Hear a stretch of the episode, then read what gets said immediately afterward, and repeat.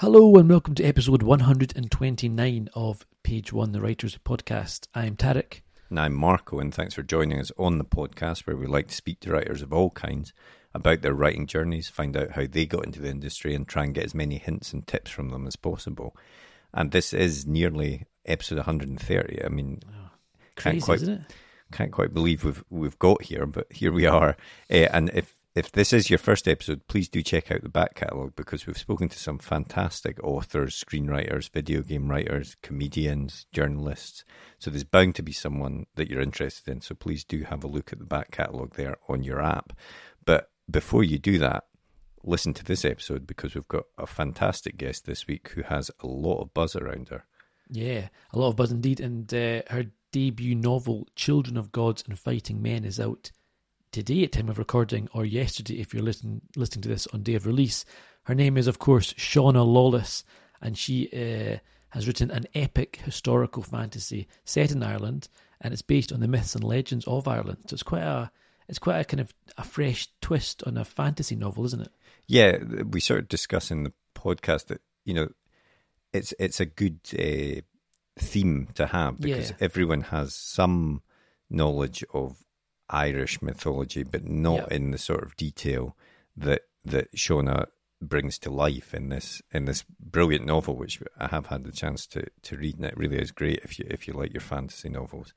Um, so yeah, and it also really interesting journey into getting it published as well, Yeah, but, yeah. because she did the usual process of um, submitting to agents and stuff, didn't get anywhere, was almost getting ready to self publish, and then suddenly, uh, Head of Zeus, who are a big publisher, come along and, and make her an offer, and then she's also getting offers from agents at that point as well. So and just another example of, you know, don't don't give up and just keep on pushing through, and uh, and no one's no one's journey is the same.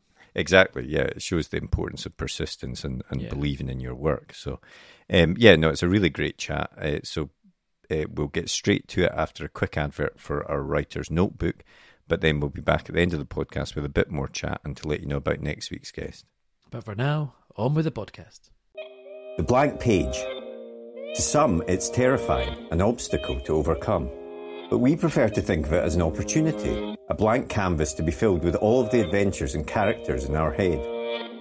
So, how to overcome that fear? Well, we all know the best advice for a writer is write. Seriously, get words on the page and more will follow. But what about later, when you start trying to pull those threads of what you've written together? What about the character you wrote about way back at the start? Who was she again? What was she carrying? And where did she leave the MacGuffin that she now really needs in the third act? Think about all those top thrillers you like to read, or that amazing drama you just watched. What did they all have in common? Structure and planning. As aspiring writers ourselves, we've tried many different methods to try and organise all the thoughts about the stories we want to tell. We've been there searching for a piece of scrap paper to note something down, or making a quick note on our phone in between meetings. Or sometimes we'll make a note in whatever notebook we're carrying, or a document on our laptop so we don't forget that great idea. Let's be honest, it can all be a bit messy and it's easy to lose track of everything. And that's when we realise it's not just the story that needs structure and planning, but the way we gather all of our thoughts about it as well. And so we made Page One. Page One is more than just another notebook. It's a place to put down all your ideas for your latest project, divided into easy to use sections that will help you plan your story, so that when that blank page comes calling, you're ready to answer. And then afterwards, once it's written, we realised you need to plan how to let people read it, so we included a section relating to submissions. Each one is designed for one project, whether you want to write a book, screenplay, a comic, or any other kind of story. We truly believe that when you use it, it will help you get to the main event, writing your story. So we hope this helps. We can't wait to read what you come up with. And remember, every story starts with page one.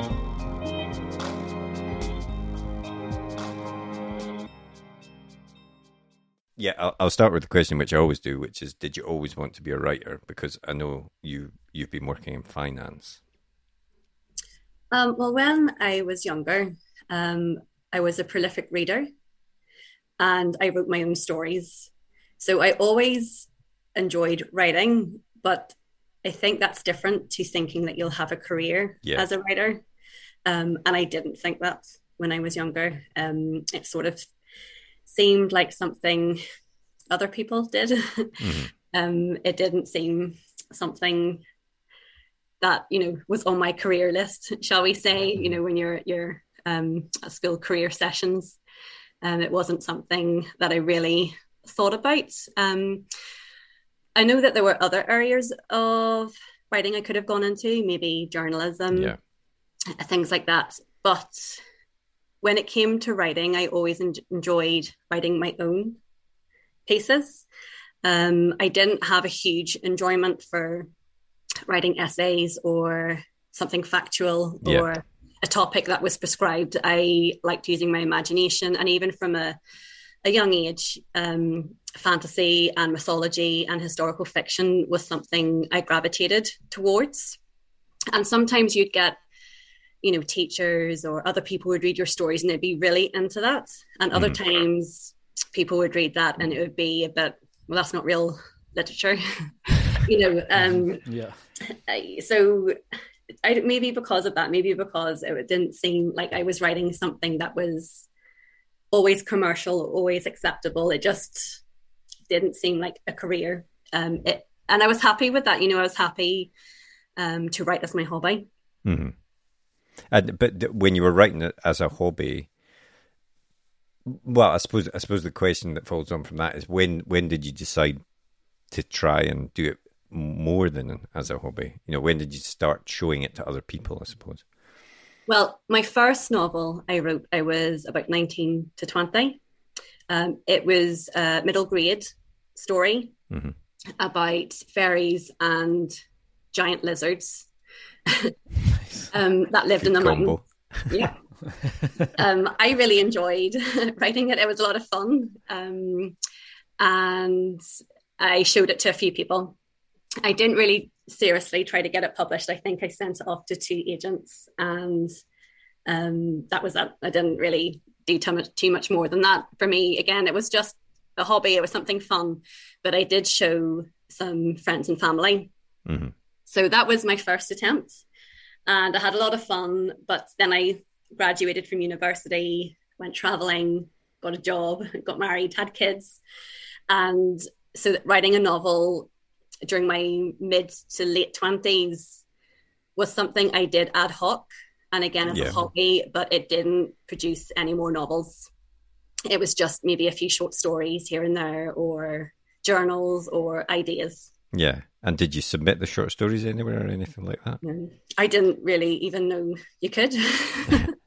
um, no, I didn't, uh, and I don't know. I don't know why. I think sometimes you know I should have maybe tried to do that a little bit more, but again, um, it was just for me. Maybe that was I was very busy in my mid to late twenties, you know, with kids and work Yeah. and and um, like traveling and all that sort of stuff. And so writing at that time was something nice um, for me to enjoy, not necessarily to show other people, um, and not necessarily something that I wanted to like make any money from. It was it was maybe a bit more personal than that. And then um, it was actually my thirtieth birthday party. I had a few people round, and my husband's uncle, Uncle Q, was there, and he was someone that had read my first novel, and we were talking, and he's like, "So where's the next novel? You know, that one was really good. I want to read something else." And I said, "Well, I don't have time to write anything. You know, I've got work, I've got kids," and he just was like, "Well, that's nonsense." If you, if you really enjoy something and if you're good at it, you should find time to do it. I don't believe that you don't have any time. So initially, I was a little bit annoyed.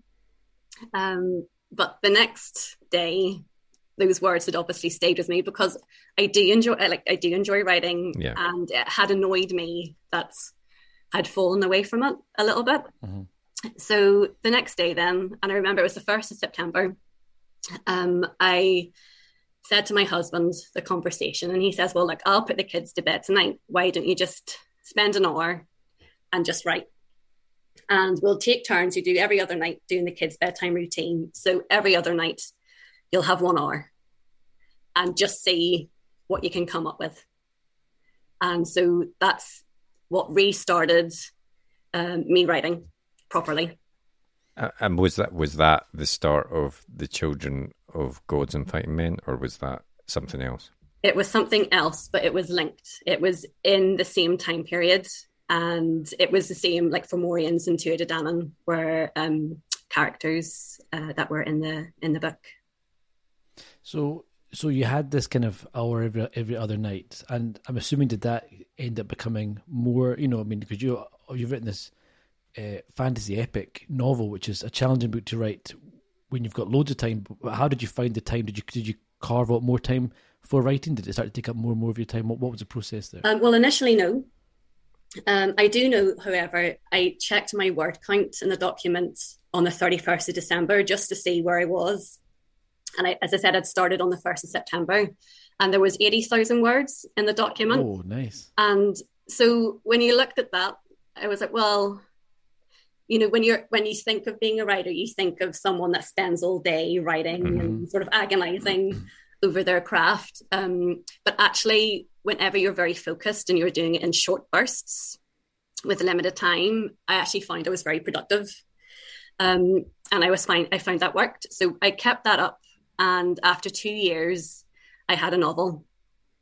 And that was really, and honestly, it was just evenings and maybe the odd time if my husband took the kids out to a party and I was having a bit of me time, you know, I'd maybe mm-hmm. open my laptop for another hour or two, yeah. but it wasn't, um, there was no huge chunks of time um, to write. It was just really every other evening. And, and yeah, that's quite impressive. Yeah, I know it is. And did you did you once once you had that novel, yes. did you start trying to get an agent or anything like that, or no? No. So this book was two hundred and forty thousand words. Right.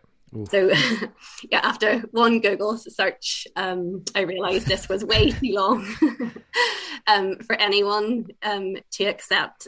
So, and I also I actually read, I don't know what agent it was, but they they gave a list of seven things to do before you submit, and one of the things was let somebody else read it. Don't mm-hmm. don't let the agent be the first person to read your book.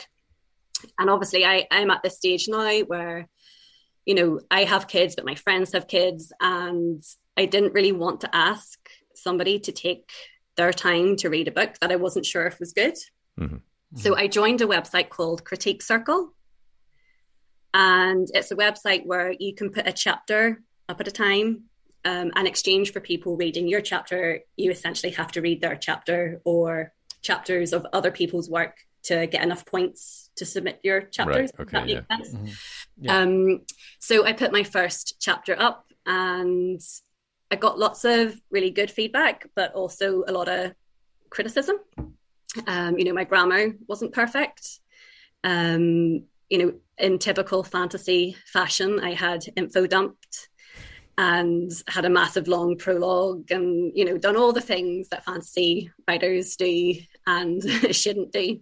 So that was brilliant. Um, I was on Critique Circle like a lot um, mm. for the next two years. So how was it? I mean, I mean that was your first time you've put your work out there to be read by the people. The first time getting notes back mm-hmm. on your work, You know, was it was it quite hard to take at first, or or was it, or did you view it as a really helpful process, or did some of it hurt a little bit? What, what was your thoughts? Um, well, most people on those websites are really nice. You get occasional people who aren't, and um, you know can be very mean. Um, yeah. But the vast majority are nice and they want to help you, and I, you just take. You have to go with that. Um, the occasional mm-hmm. nasty person, you know, isn't worth getting annoyed over. Um, so overall, um, I find it extremely helpful. And I do mention Critique Circle quite often when I talk about um, writing, because I think being critiqued is really useful, but also giving feedback on yeah. other people's work is also uh, an excellent way to learn how to write because, you know, I'm a, say, like, so at this stage, I would have been like a new fantasy writer and I had done the info dump. I had given a huge amount of historical information up front. And when I was reading my own work, I was reading it and enjoying it. But when. I read somebody else's new fantasy book that had the huge info dump historical setting or world building setting, I was reading and going, oh, yeah, that is boring. And now, whenever I see people have said that about my own work, I understand why. Mm-hmm. You know, so it's quite helpful to actually read other people's work in progress. Yeah, to kind of spot the same mistakes that you were making yourself, yeah, almost. Exactly, because everyone's making the same mistakes. You know, Critique mm-hmm. Circle mm-hmm. is a website where writers are mostly learning to write. Mm-hmm. Everyone mm-hmm. is doing the same things. Some people have been there for years, and you can see that their work is better. Some people have just started, and you can see their work is not so good. And then there's everything in between you know some people join and their work is already very good and some people can be there for a long time and it's not so enjoyable but it is a, a website that is there um, as a community for people to learn and it's meant to be i suppose a safe space for that. And that's that's what i find it to be. And so so you, you were getting the feedback from critique circle and and things like that. So i mean did that you know, I'm just wondering what the path was from that to starting to write what has become uh, the Children of Gods and Fighting Men. Okay, so the fir- this book I told you that was it was like 230 plus words.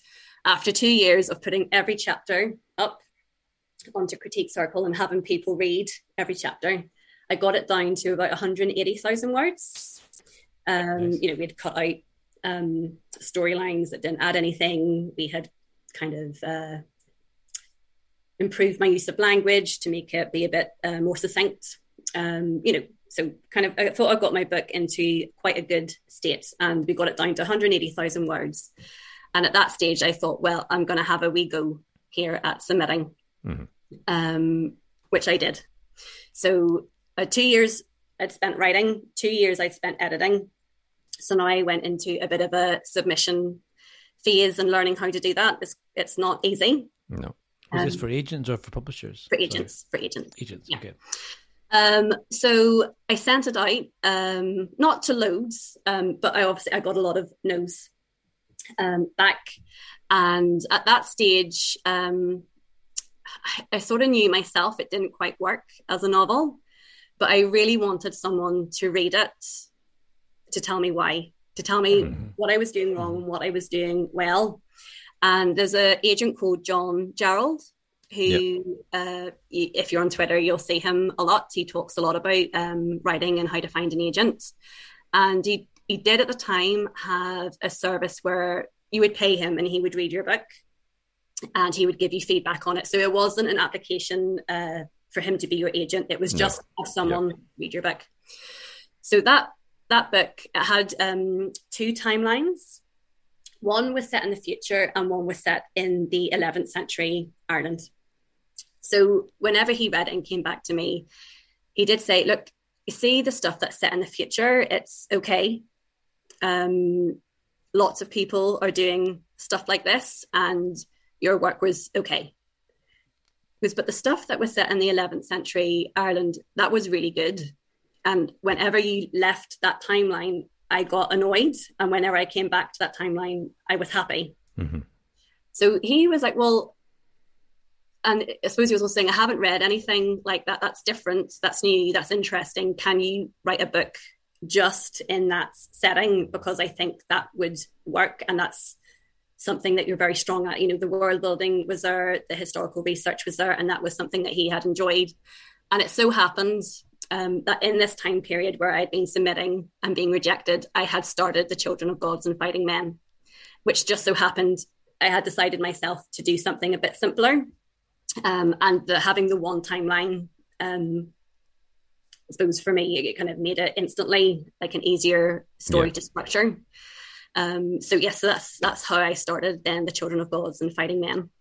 And and so um, once once you got started with that, it taking you you said uh, two years to write that first one, and then another two years editing. What what was the sort of pace of um, the Children of Gods and Fighting Men? I finished that and had edited it completely within a year. Right.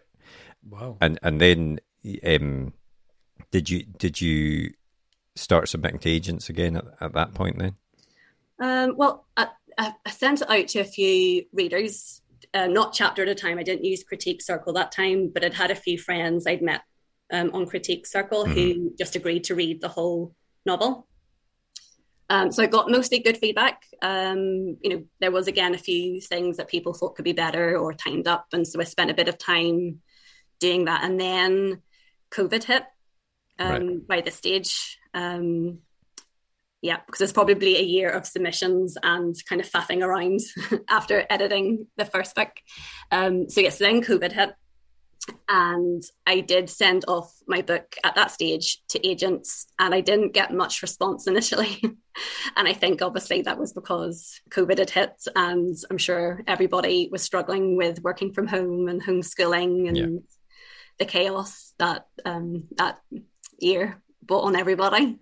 And and then I, uh, uh, I'm I'm gonna I'm gonna um, jump forward slightly and because I know this to be the case. You you you ended up being picked up by a publisher directly. Is that is that right? Yes. So what happened is after um, I sent out my first batch, I actually had had three offers from small presses. So the agents hadn't been interested, but the small presses had been. Um, and for one reason or another, even though they were all legitimate small presses, um, none of them felt like a good fit or mm. some issue would have come up. And i kind of came away and thought mm, no that none of this is working um, kind of start again or i will self-publish.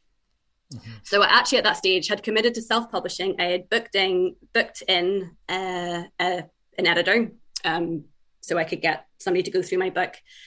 But the editor had a four month waiting list and I just thought, well, do you know what? A four months here, I'll send off to um, some more agents. And that is when I noticed that Head of Zeus had an open window.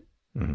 Um, and, you know, lots of um, publishers do have open windows every so often. Um, Angry Robot had one, I think, a few months ago. Um, and Head of Zeus was just happened to have their open window when I was looking again. So I sent off to four or five agents and to Head of Zeus and I just thought, well, that's my sort of last go at doing this, and then I'll give self publishing a go.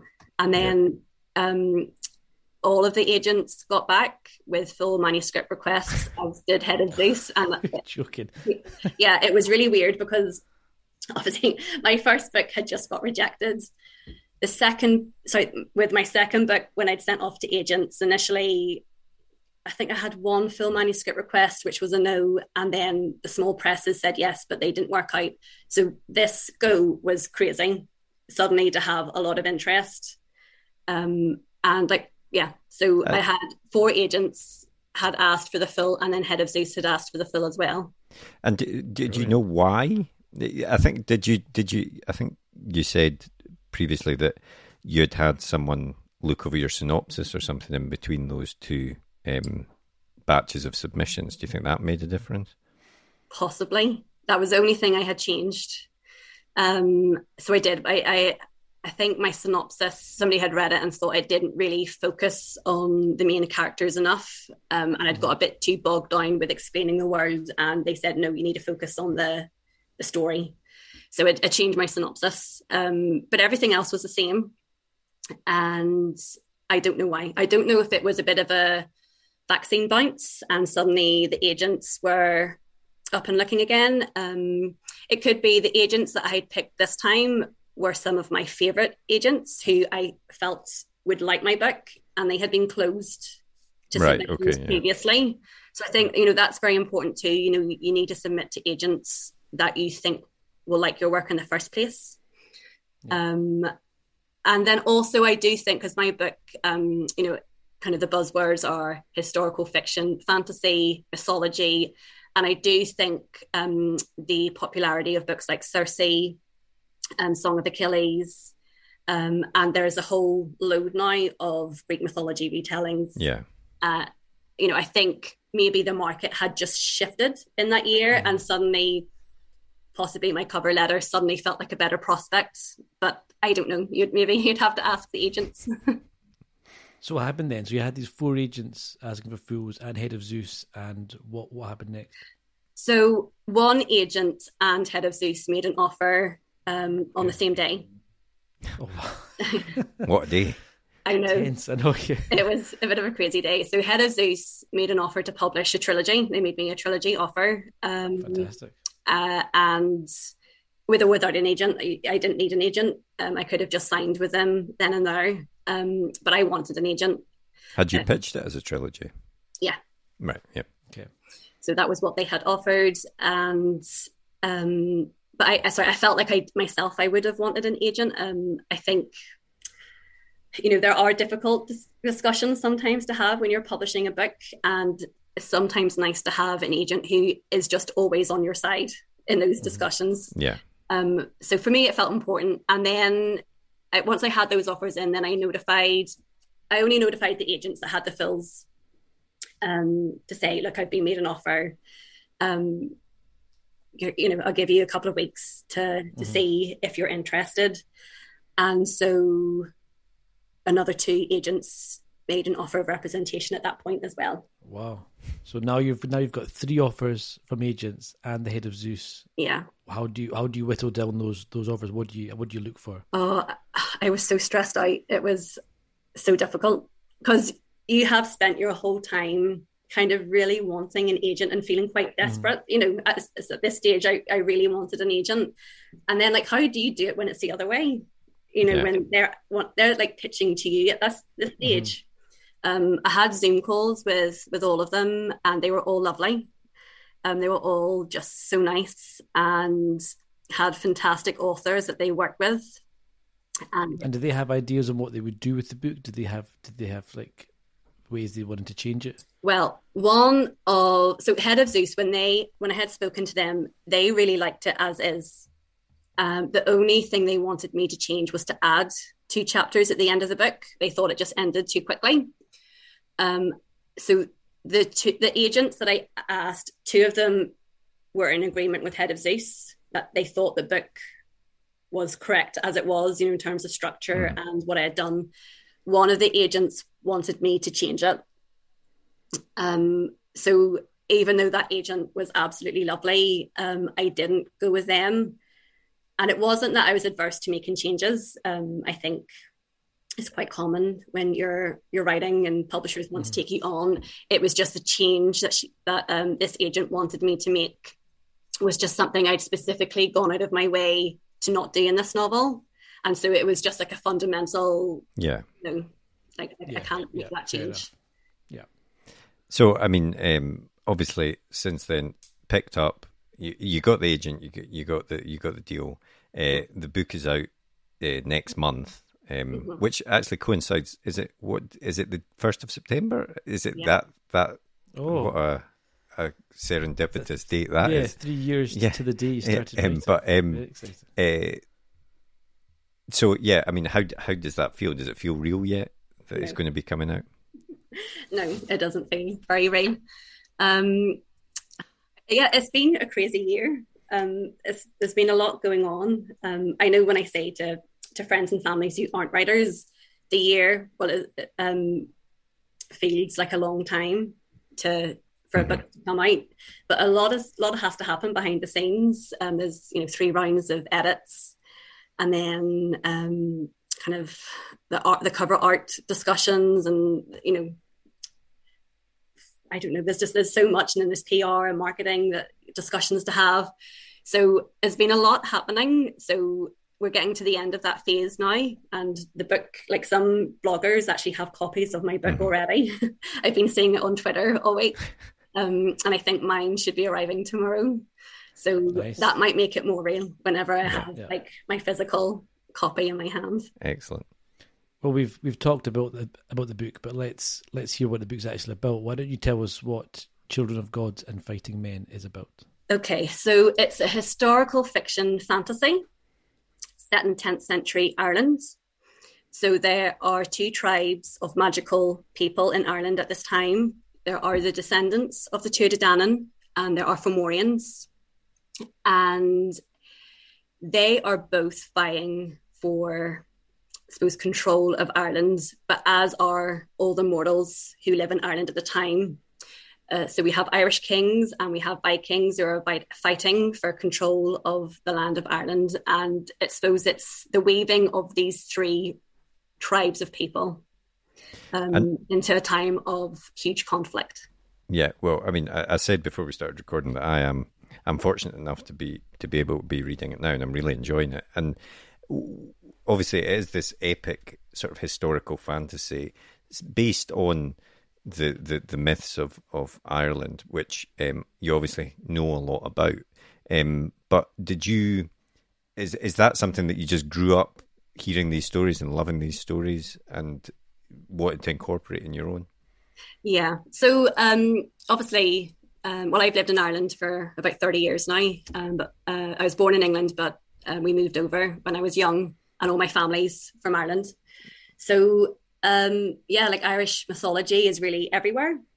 You know, it's in children stories, it's in you know murals on the wall, uh, it's in songs and in stories and books. So my granny, uh, she would write stories about the Tuatha Dé Danann. And so I had copies of her stories even when I was very little that I would read and I loved. And so, you know, just as I grew up, it's just there are stories that I gravitated towards. Yeah. Um, and really loved and enjoyed. And the internet era has actually made it easier to read some of these stories. Uh, most of the Irish mythologies we have were written by monks, uh, kind of between the 9th and maybe 14th, 15th centuries. So they are now mostly uh, access, you can access them for free on the internet uh, because the translations are available in some of the Dublin universities. Uh, so as I got older and the internet became a thing, um, I was able to read a lot of the the stories in their original form. Cool. Um, and I loved it. You know, there's so many stories, and Irish mythology it isn't known very well. Mm-hmm. I feel like Irish folklore is known more. Uh, you know, like uh, Darby O'Gill and the Little People is based on Irish folklore, which is like banshees and leprechauns, mm-hmm but Irish mythology is older than that. And that was what I was more interested in. When you're when you're writing something that's based on um, kind of these stories, and how closely did you want to stick to them? Did you and when you look at historical stuff, do you did you feel a, a pressure to kind of keep it realistic? Did you want to have have more. I mean, I know there's fantasy in it, so you've got that kind of leeway there. But but how, what was the balance between between between realism and fantasy? So, um, see if you were to read any Irish mythological stories, they are often historical fantasy. Mm-hmm. So you have what we think are real kings and queens interacting with mythological characters.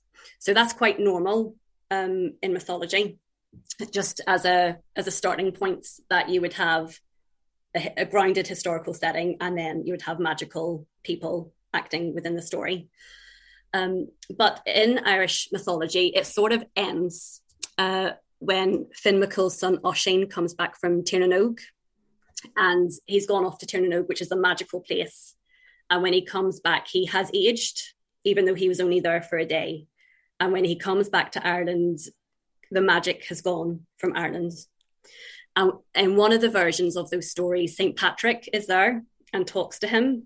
And basically, you know, it is to kind of shorten the story Christ has come. There's a new religion now, and the magic of Ireland and right. the paganism that kind of that fed into that's gone. That's in the past now. So I did like that version of the story. Um, and I didn't, I find it like sad when I was reading it when I was younger that the magic had gone. and that I think is why Irish folklore started, which is it's after this time where you have fairies and the little people and they're magical. Uh, and the fairy people actually are the Tuatha Dé Danann because they were banished underground. That's where that uh, that myth and legend comes from. So whenever I was thinking about this, I thought, well, I don't like that ending. I don't like that being the ending of why magic in Ireland died. So I wanted to write my own ending. Mm-hmm. So in my story, it's kind of a few centuries later. Mm-hmm. Um, and there are people in Ireland who still have magical powers, but the magic is beginning to fade. Yeah. Um, and then in terms of the historical setting, which is 10th century Ireland, I think in order to have the fantasy there, that had to be really grounded. I think if I had made that feel twee or I don't know, excessive in any way, it would have ruined the story. So whenever we have the setting, which uh, you know, we've got Munster, we've got Meath, and the different kingdoms within Ireland, and we've got Viking ports, um, Dublin being one of them. I wanted that to be really real. I wanted you to read those chapters and feel like that you were there. I mean, it's it's a hugely rich canvas to to sort of play about with and, and tell a story, and obviously, and it is as you say, it's it's something that it's a it's a setting that people feel they know something of, so it's familiar, I suppose, but they don't actually know these stories. Uh, you know, not many people know these stories and stuff. So mm. it has as maybe that's what, as well what publishers and agents liked about it that there is that familiarity with Ireland, obviously, but it's these stories that people don't actually know that, that you're you're bringing to life again, which is which is quite cool as well. I hope so. I mean, I think uh, the success of The Last Kingdom, which is a historical yeah. fiction uh, yeah. series and it's a TV show, you know, it's not uh, too dissimilar uh, to that, but Ireland culturally is very different to England too. So I think people who like historical fiction in that era kind of maybe will like the story, but will also enjoy the differences. You know, it isn't England, it is Ireland. Um, mm-hmm. And, you know, there's lots of differences. And there's even differences with how the Irish interact with the Vikings. Um, if you read The Last Kingdom, you know, the Vikings are pagan, um, Wessex is Christian, and there's like a religious um, kind of battle going on.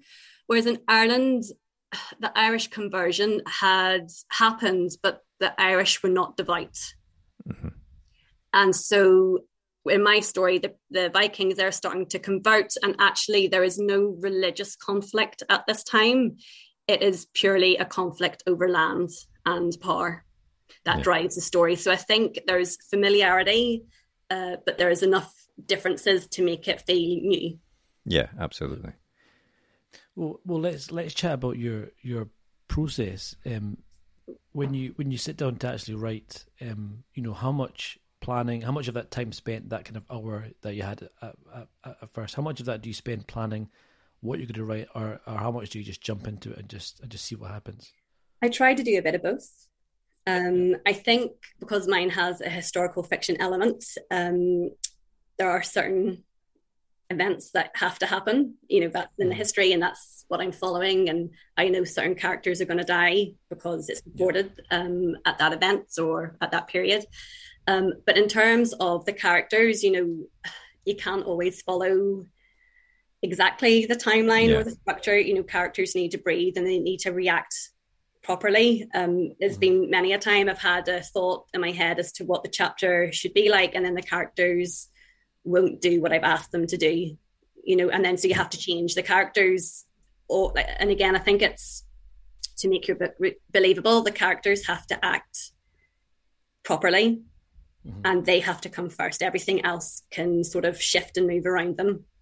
Yeah, I mean, uh, uh we've spoken about this to, to, to previous guests about uh, uh, more straight historical fiction, I suppose. You know, there's that there's that sort of push and pull between authenticity and accuracy, and mm-hmm. I I always veer towards the authenticity side. You want it to feel real, but whether it actually happened on that Saturday that that person, you know, that to me is much less important if I'm reading a novel. Obviously, if it's a history book, that's something different. But if it's a if it's clearly a novel, then I want the authenticity of the time period, but I, the accuracy isn't so vital to me as a reader, anyway. Yeah, exactly. And then I well, I think I've tried to be very accurate um, in terms of anything that is happening in the historical timeline. Yeah. Um, there's a few changes because there's lots of Olafs um, at that time, and we don't want three Olafs in yeah. one novel. Um, but mostly it's all all fairly accurate. But and again, unlike England, Irish history recordings of the time are few and far between.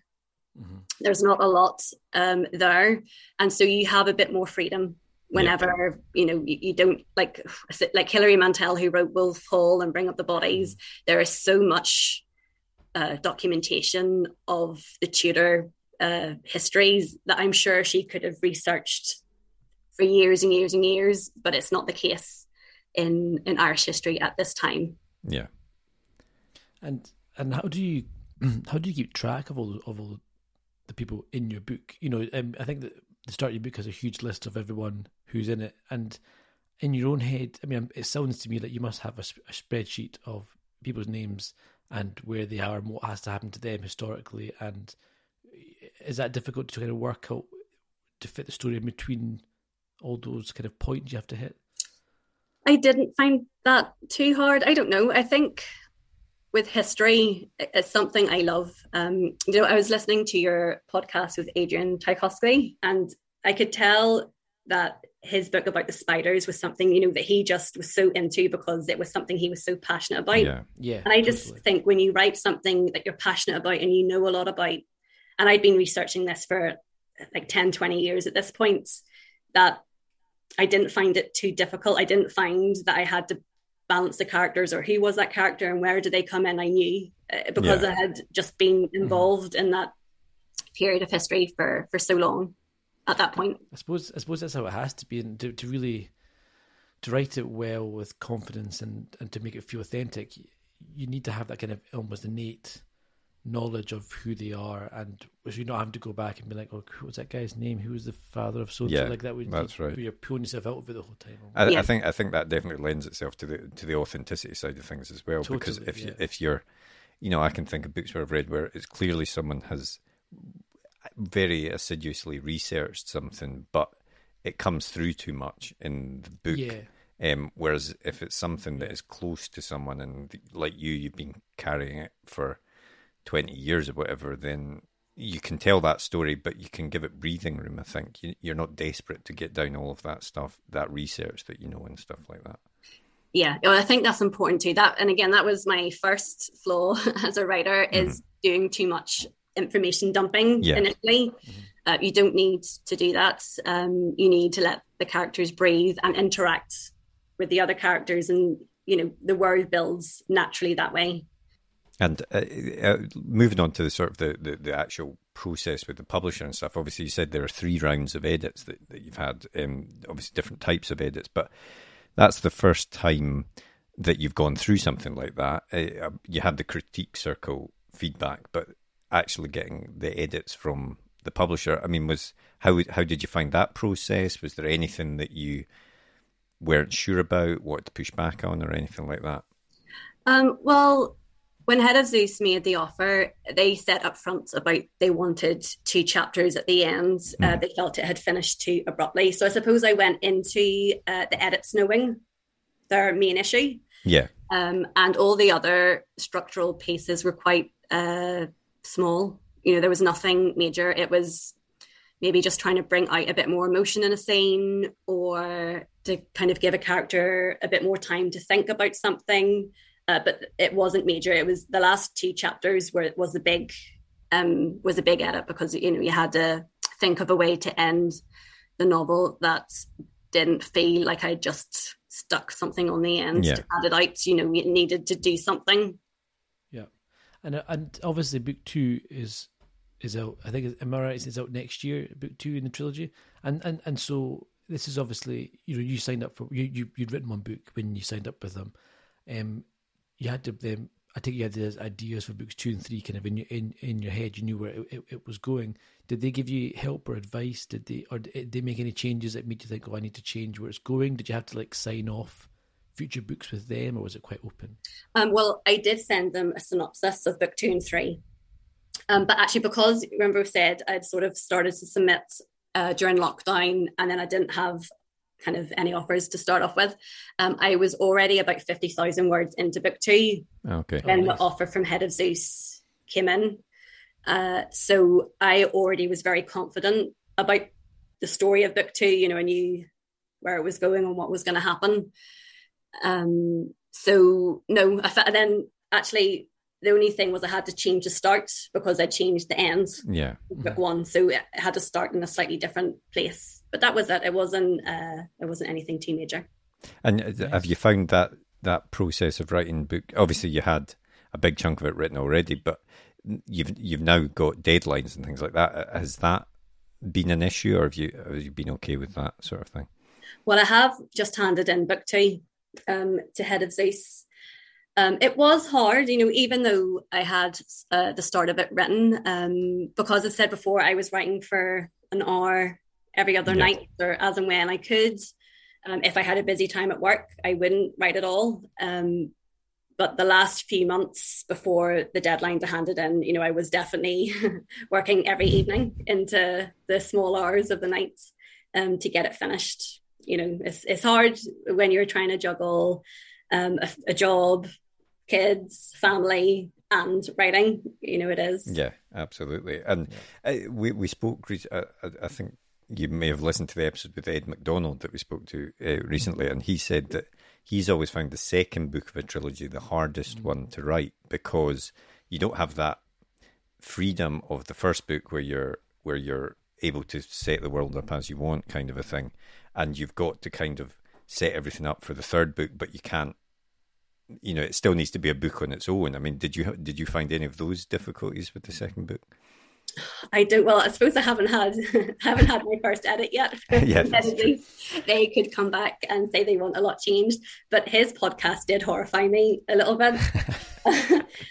and he said that in the second book they told him he needed a whole new villain. Yeah, and he had to completely yeah. rewrite a whole character. Like if they do that to me, what am I gonna do? um, yeah, so I'll, I'll, have to see. I'll have to see what they come back with and, and say. But I really enjoyed the second book. Um, I in any trilogy, I always prefer the second book. It's always my favorite. Um, and in movies, you know, Empire Strikes yeah, Back is yeah, the best. classic, isn't it? Yeah. Um, the Two Towers is the best um, in the Lord of the Rings um, because I sort of feel this is when the characters either grow or kind of they Break. turn yeah. with a break, and I love that. Yeah. Yeah, no, you get it, you can have the most fun with the characters, I suppose. In in the second book, you can do anything to them because you can fix it in the third one. But and yeah. I, I think um, I'm right in saying that as well. You're hopefully going to have more time c- coming up to write in the future. Is that right?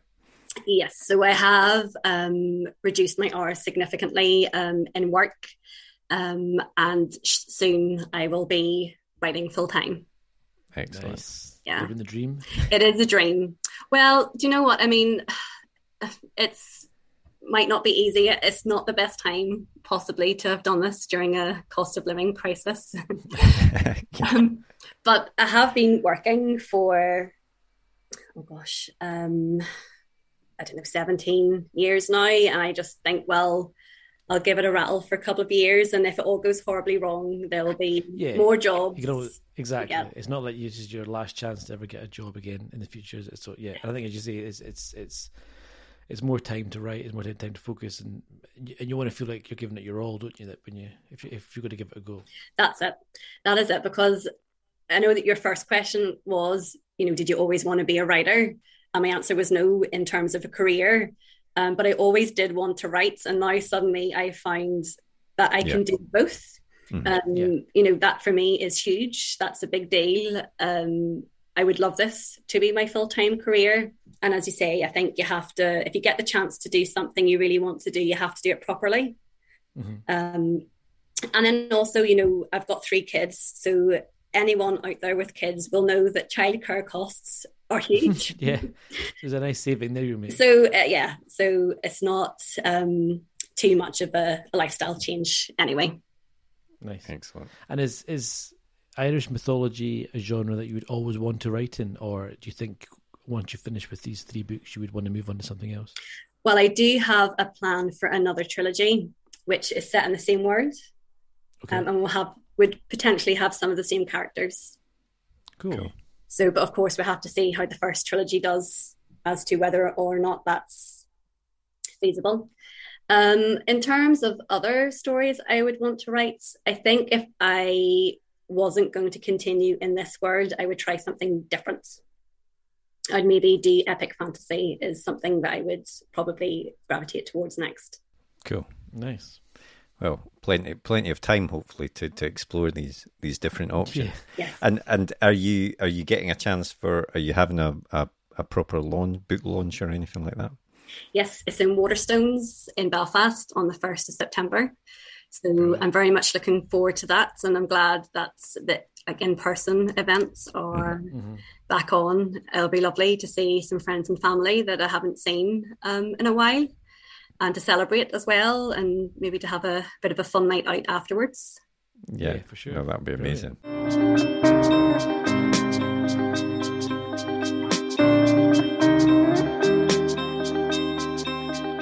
So, what was the last book that you read?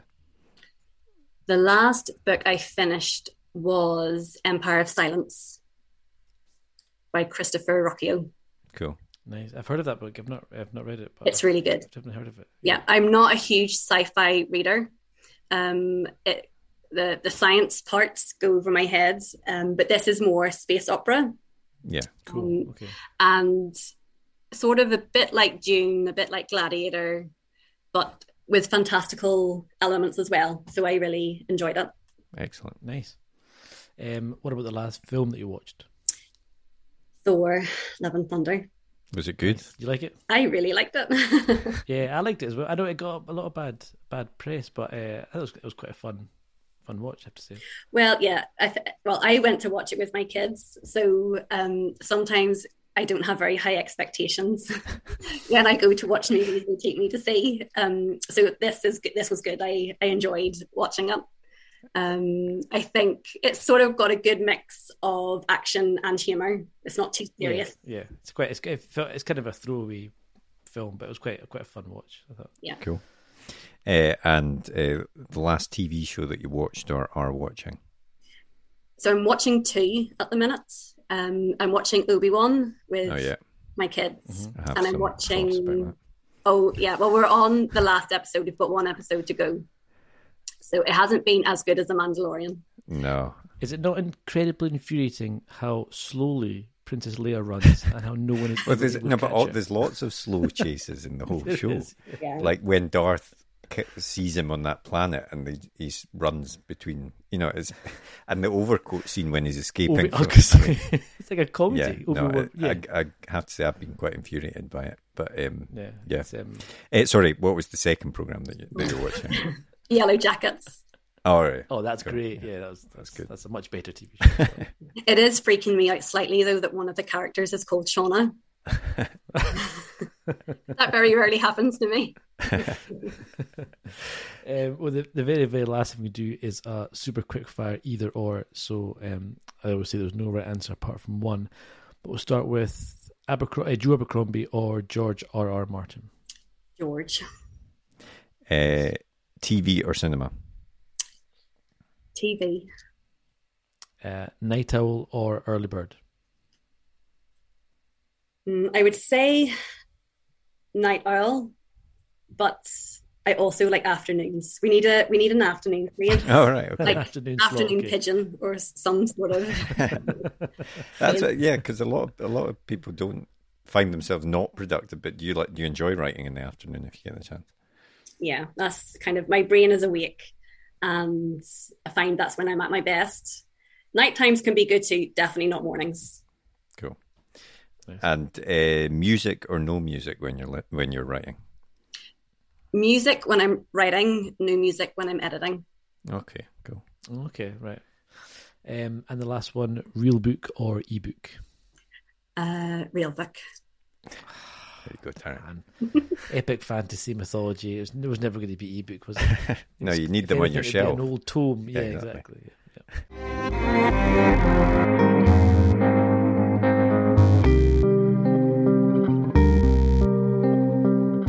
Well, that was a great episode. Thanks very much to Shauna for coming on. And uh, yeah, before before we talk about any of the important stuff she spoke about, she also just picking up on what she was saying about watching Obi Wan there. As I as I hinted at, uh, I wasn't a massive fan of the show. I mean, what did you think of it? Uh, I thought it was all right. Um, I, I quite a lot of silly stuff annoyed me, like the kind of re- repetitive chase scenes with the bad guys just couldn't quite grab Yeah. This child who's running about, you know, one meter an hour or something in front of them. That that I just things like that really kind of bugged me. And maybe it shouldn't have, but I just couldn't couldn't kind of get into it. I never quite got the feeling of that it was a bit inconsequential as well. Yeah, absolutely. You kind of knew Yeah, what had to be in yeah. place at the end of it, so it kind of lost Yeah. the tension. And when my eight-year-old daughter's pick, pointing out lots of plot holes as I'm watching it, then it, you have to you have to wonder about the quality of it. I mean, I, I really like Ewan McGregor as Obi Wan, but yeah, I no, totally. I wasn't And um, you know, some really impressed. really nice looking lightsaber battles and stuff, but um, never really kind of cared.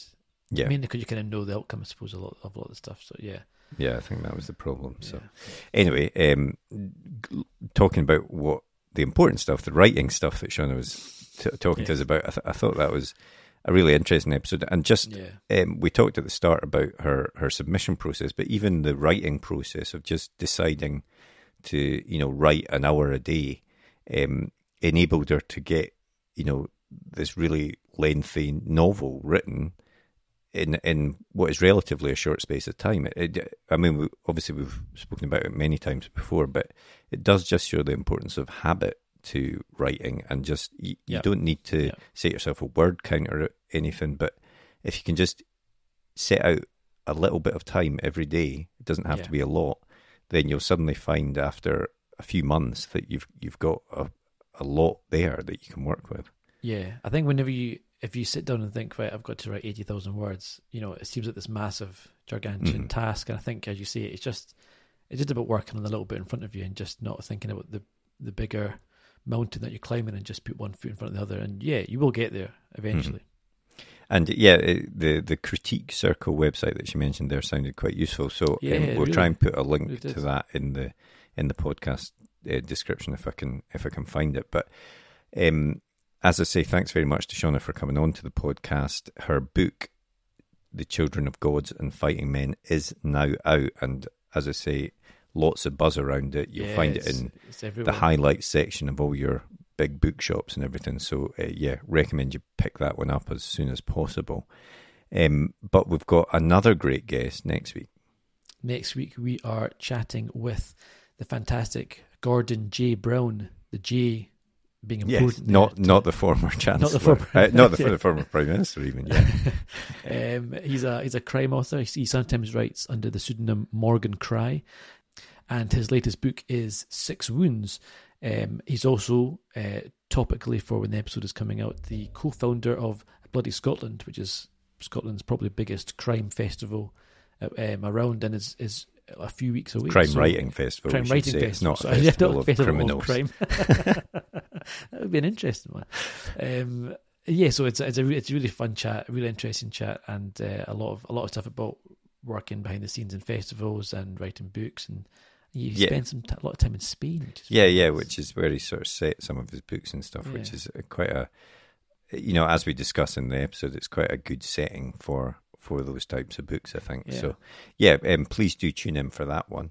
Um, if you enjoyed today's episode, please do take time to uh, give us a rating and review on your favorite podcast app, and uh, you know, like, follow, subscribe to the podcast and to our social media channels. That would be great as well. And of course, if you want to get in touch, you can always send us a tweet in the Twitter machine, which is at UK Page One, or send us an email to podcast at writegear.co.uk. Yep, but otherwise, have a great week and we'll speak to you next episode. See you later.